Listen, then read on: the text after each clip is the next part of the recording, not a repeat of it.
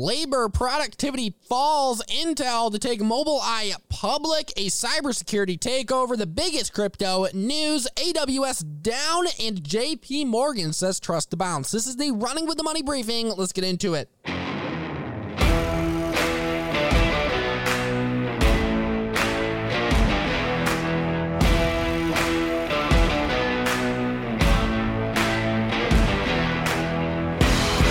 Is up, how's it going, and welcome to another episode of the Running with the Money briefing, powered by Pound of the Table. Now we have to get into what in the world is going on in these markets. We have the Dow Jones up 518, Nasdaq up 442, and the S&P 500 up 93. So in essence, we have the Nasdaq making a nearly 3% move to the upside, S&P up just over 2%, and the Dow Jones just about up 1.5%. Impressive moves in the market today. The biggest sectors in the market, the quickest moving, the biggest moving today. Technology taking the number one spot, up 3.68%. Meanwhile, right behind it, you have basic materials, consumer, cyclical, energy, healthcare, financials, communication services, industrials, real estate, utilities, and rounding out the bottom, the worst performing sector today, we have consumer defensive, up just 0.53%. Either way, a pretty solid day in the markets and a day to get into the headlines. We got a big day and a podcast full of headlines and data to get through. So we have the labor productivity rate falling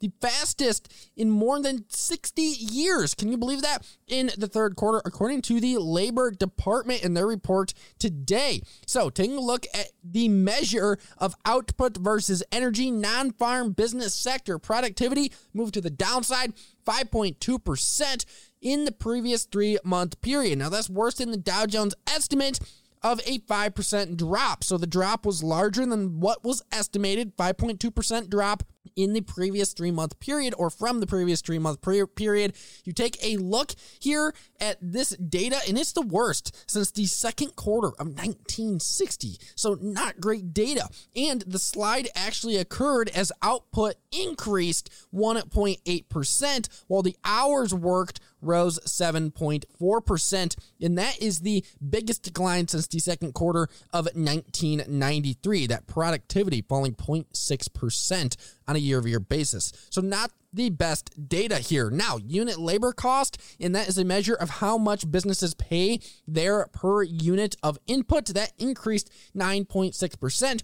in Q2, or the second quarter, and that reflected a 3.9% increase in compensation when combined with a decline in productivity, and that was actually well above the 8.4% Dow Jones estimate. So what does this all mean? Well, higher levels of productivity that can eventually offset wage increases, but what we are seeing is low productivity levels tend and often boost inflation as companies, well, they end up having to pay higher raises, or higher wages, I should say. They end up having to make more raises in their unit labor cost, and therefore their profit margins come under pressure. So in essence, what we are seeing here is a labor market where those wages, they're increasing, and then you're getting inflation, and inflation is no bueno, especially as the Fed gets more hawkish, because we're seeing these massive inflation pressures that we frankly have not seen, according to the latest data, in around, if not over, 30 years. So some big time inflation issues, and this data pretty much indicating that here.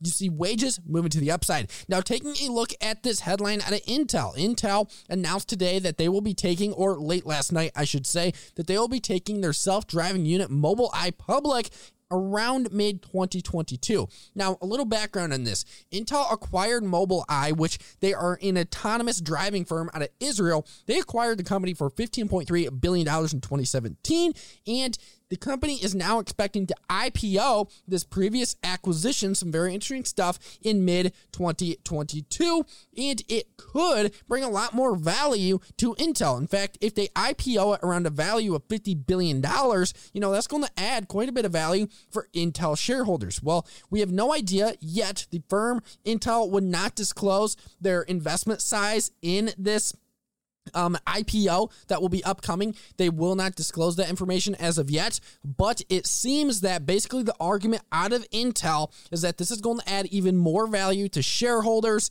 and that they expect it to be a big time IPO. They also like the fact that they will be able to get more into this self-driving space, this auto space that they have been looking to expand within. And also the company Intel announcing today that they plan to build 2 new chip plants in Arizona and add another plant in the United States and Europe, and those sites have not yet been announced. So some big time moves being announced out of Intel, announcing that they will be taking Mobileye public in mid-2022, and it will add even more value for Intel shareholders. But we do have to know what in the world's been going on with Intel. Well, as we all know, they've been falling behind when it comes to their industry. Semiconductors, AMD, and NVIDIA have literally been eating their lunch. And now this company has brought in new management, and they're trying to turn the company around. And it seems that this IPO of Mobileye is all part of that. We'll see if it actually comes to fruition. We did get some commentary, and their CEO said that the company, Mobileye, is already profitable. In fact, sales have actually tripled since Intel took over the company from around or up to $1 billion in revenue last year. So some solid performance when it comes to Mobileye and those revenues and the growth over at that company. Now, shifting away from Intel, we have to get into the biggest analyst calls. And the first analyst call that we are going to cover is Wolf initiating coverage of XPO Logistics as outperform. They go on to say, quote, the stock has materially underperformed since the spin-off of its logistics segment and following disappointing 3Q less than truckload results. But past periods of underperformance have historically led to good buying opportunities, and we see a margin turnaround opportunity the next few years, given the possible LTL pricing fundamentals and a new or a renewed focus from management. So it seems Wolf here is bullish on XPO Logistics. They believe the underperformance is unwarranted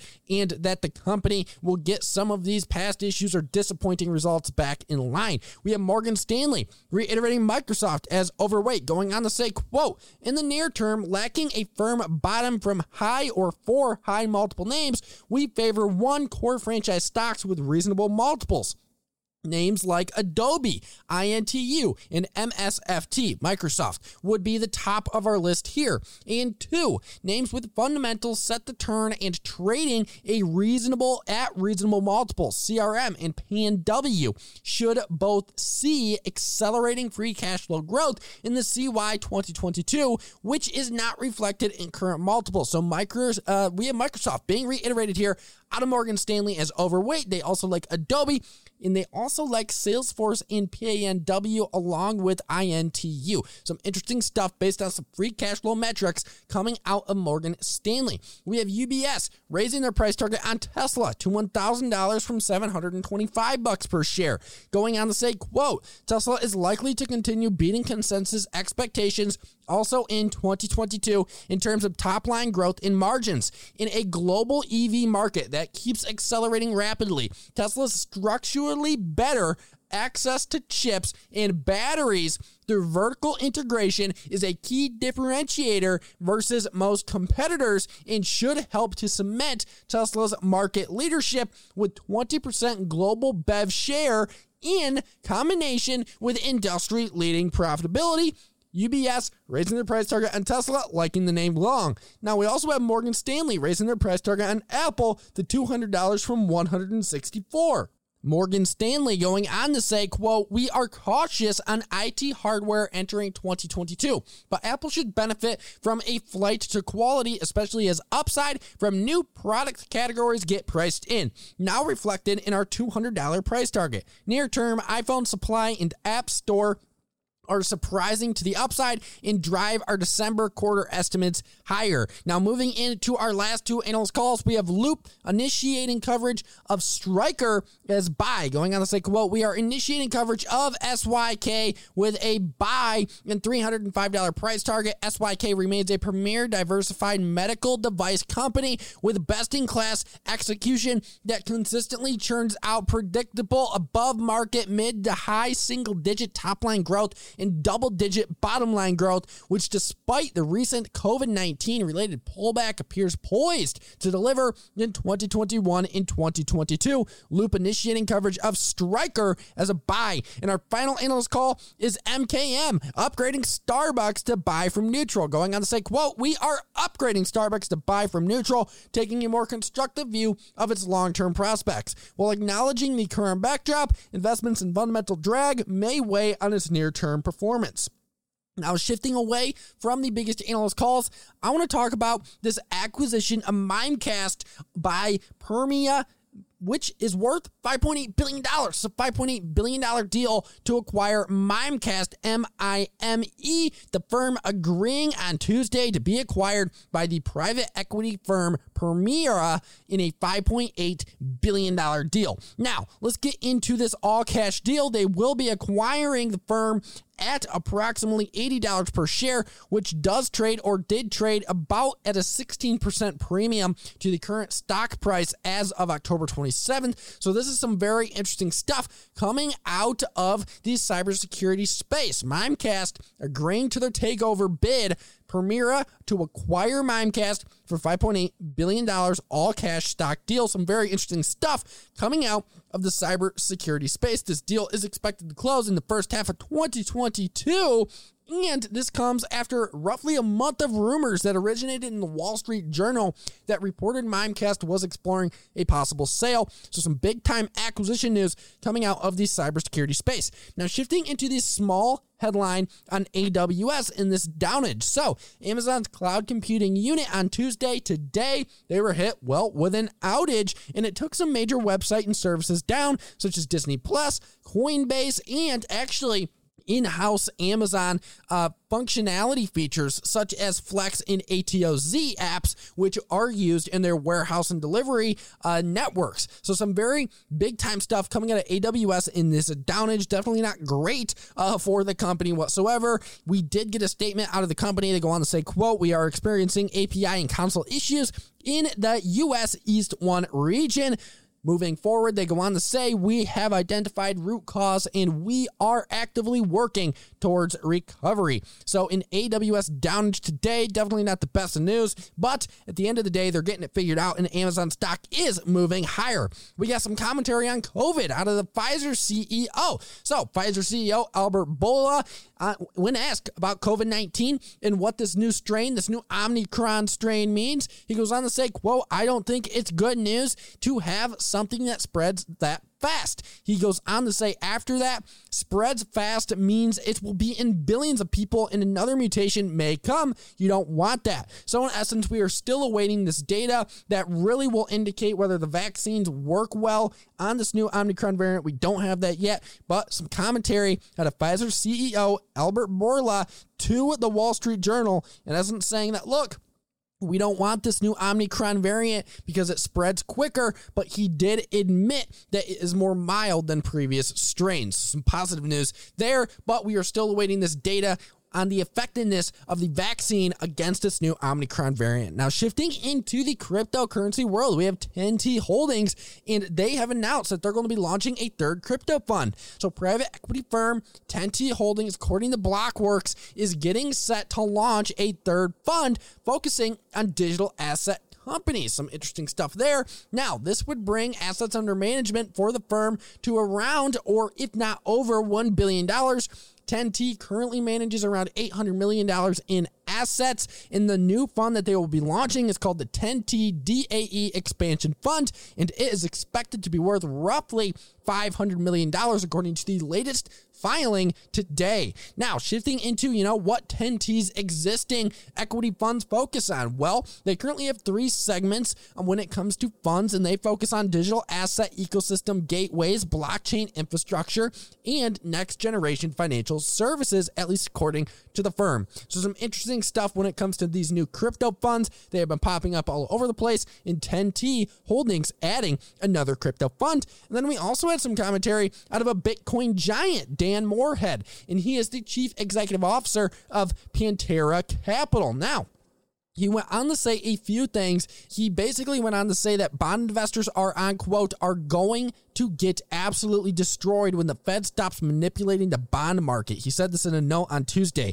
He went on to say, quote, government should stop obsessing about Bitcoin and look inward. The biggest Ponzi scheme in history in the United States government and mortgage bond market, $33 trillion with a $T, all behind, driven by one non-economic actor with a dominant position who is trading based on a non-material or on-material non-public information. He also goes on to say the Bitcoin market is way too big to be manipulated. Bitcoin trades on hundreds of exchanges in dozens of countries. Bitcoin's daily volume is 1,000 times as much as GameStop, which trades on just one market in the industry. So, in a note, Dan Morehead has been going around and he has sounded the alarm on what seems to be what he's calling a bond market bubble, saying that basically this bond market, the U.S. bond market, is a giant Ponzi scheme, and basically saying that you should jump in on Bitcoin. It can't be manipulated by the governments or the U.S. government. Some big time stuff there. A little background on Morehead. He was the executive at Julian Robertson's Tiger Management early in his career, and he started Pantera's first crypto fund in 2013, or at least their first crypto fund. So some very big-time stuff there coming out of Dan Morehead in a note. Now, shifting into our final headline of the day, we have JP Morgan saying you should trust the bounce in this market that we have seen yesterday and into today. What did they have to say? Well, it seems investors, they can trust this bounce, according to JP Morgan's chief global market strategist, Marko Kolanovic. He goes on to say, on quote, when the Omicron news hit the tape on Thanksgiving night, there was clearly an overreaction. And then he goes on to say, markets sold off very rapidly on news that was not very reliable. And now it's basically recovering those back.